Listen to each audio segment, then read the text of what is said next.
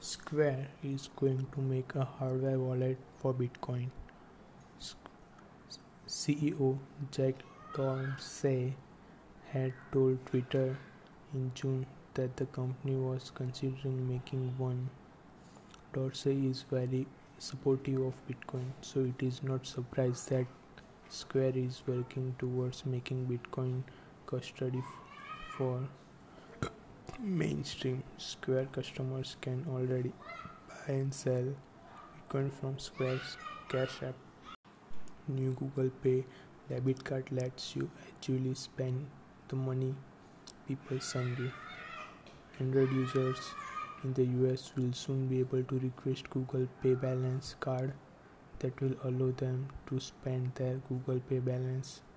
The card will be NFC tap and pay only. The Google Pay app will allow P2P payments.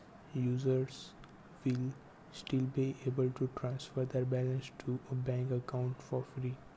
There are plans to introduce Google Bank account later in the year that will be full blown digital bank accounts.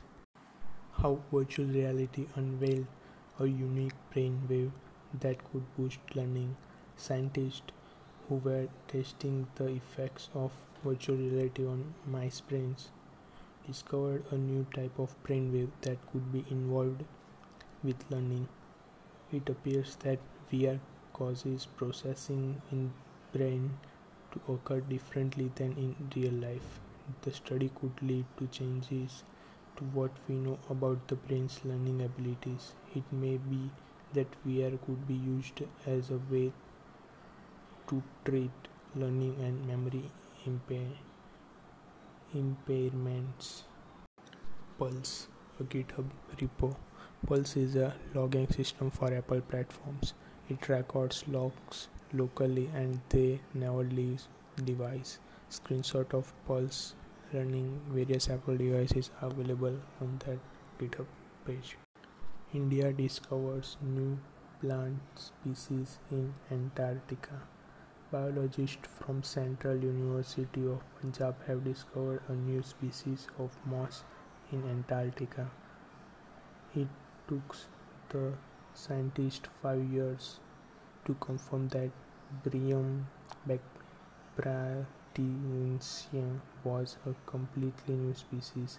They named the moss after Bharti, the Hindu goddess of learning. It mainly grows in areas where penguins breed in large numbers.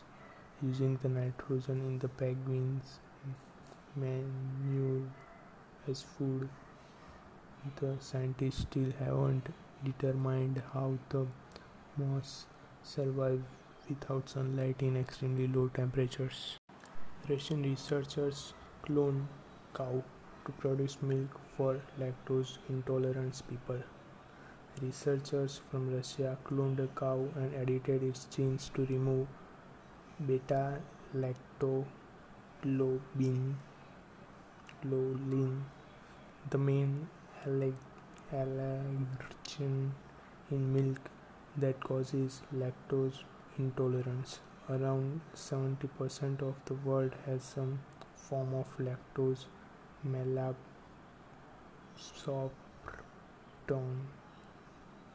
Whatever.